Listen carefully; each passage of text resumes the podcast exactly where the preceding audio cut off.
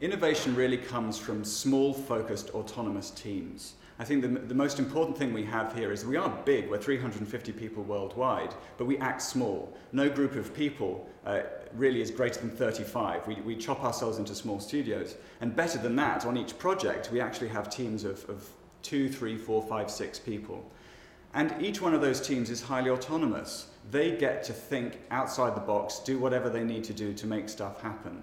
So the worst thing is to tell people what to do. The best thing is to give them a great problem give them the resources with which to tackle the problem, and let them go off and see what happens.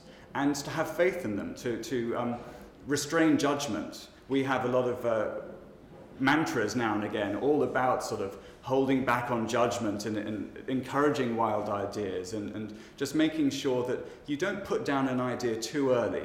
Um, often it's very hard to see a value of an idea first off. You've got to live with a bit, live with it a bit, uh, develop it, experience it, put it in front of a few people to really know whether it works. So you've got to have a huge amount of faith. Uh, so really giving this faith to small teams and allowing them to get on with it is, is one of the key methods.